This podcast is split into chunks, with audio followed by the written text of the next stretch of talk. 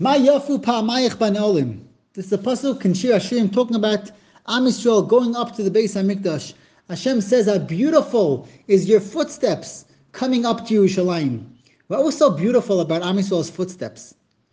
Am Yisrael were walking, were walking miles. They were sweating. They were struggling. They left everything behind. They were worried about their properties that they left behind. And Hashem does not praise them about being in the Beis Hamikdash. Hashem praises them on this struggle, on the process of going up to Yerushalayim. In these days, we're all struggling, cleaning for Pesach. It's not about cl- being clean for Pesach.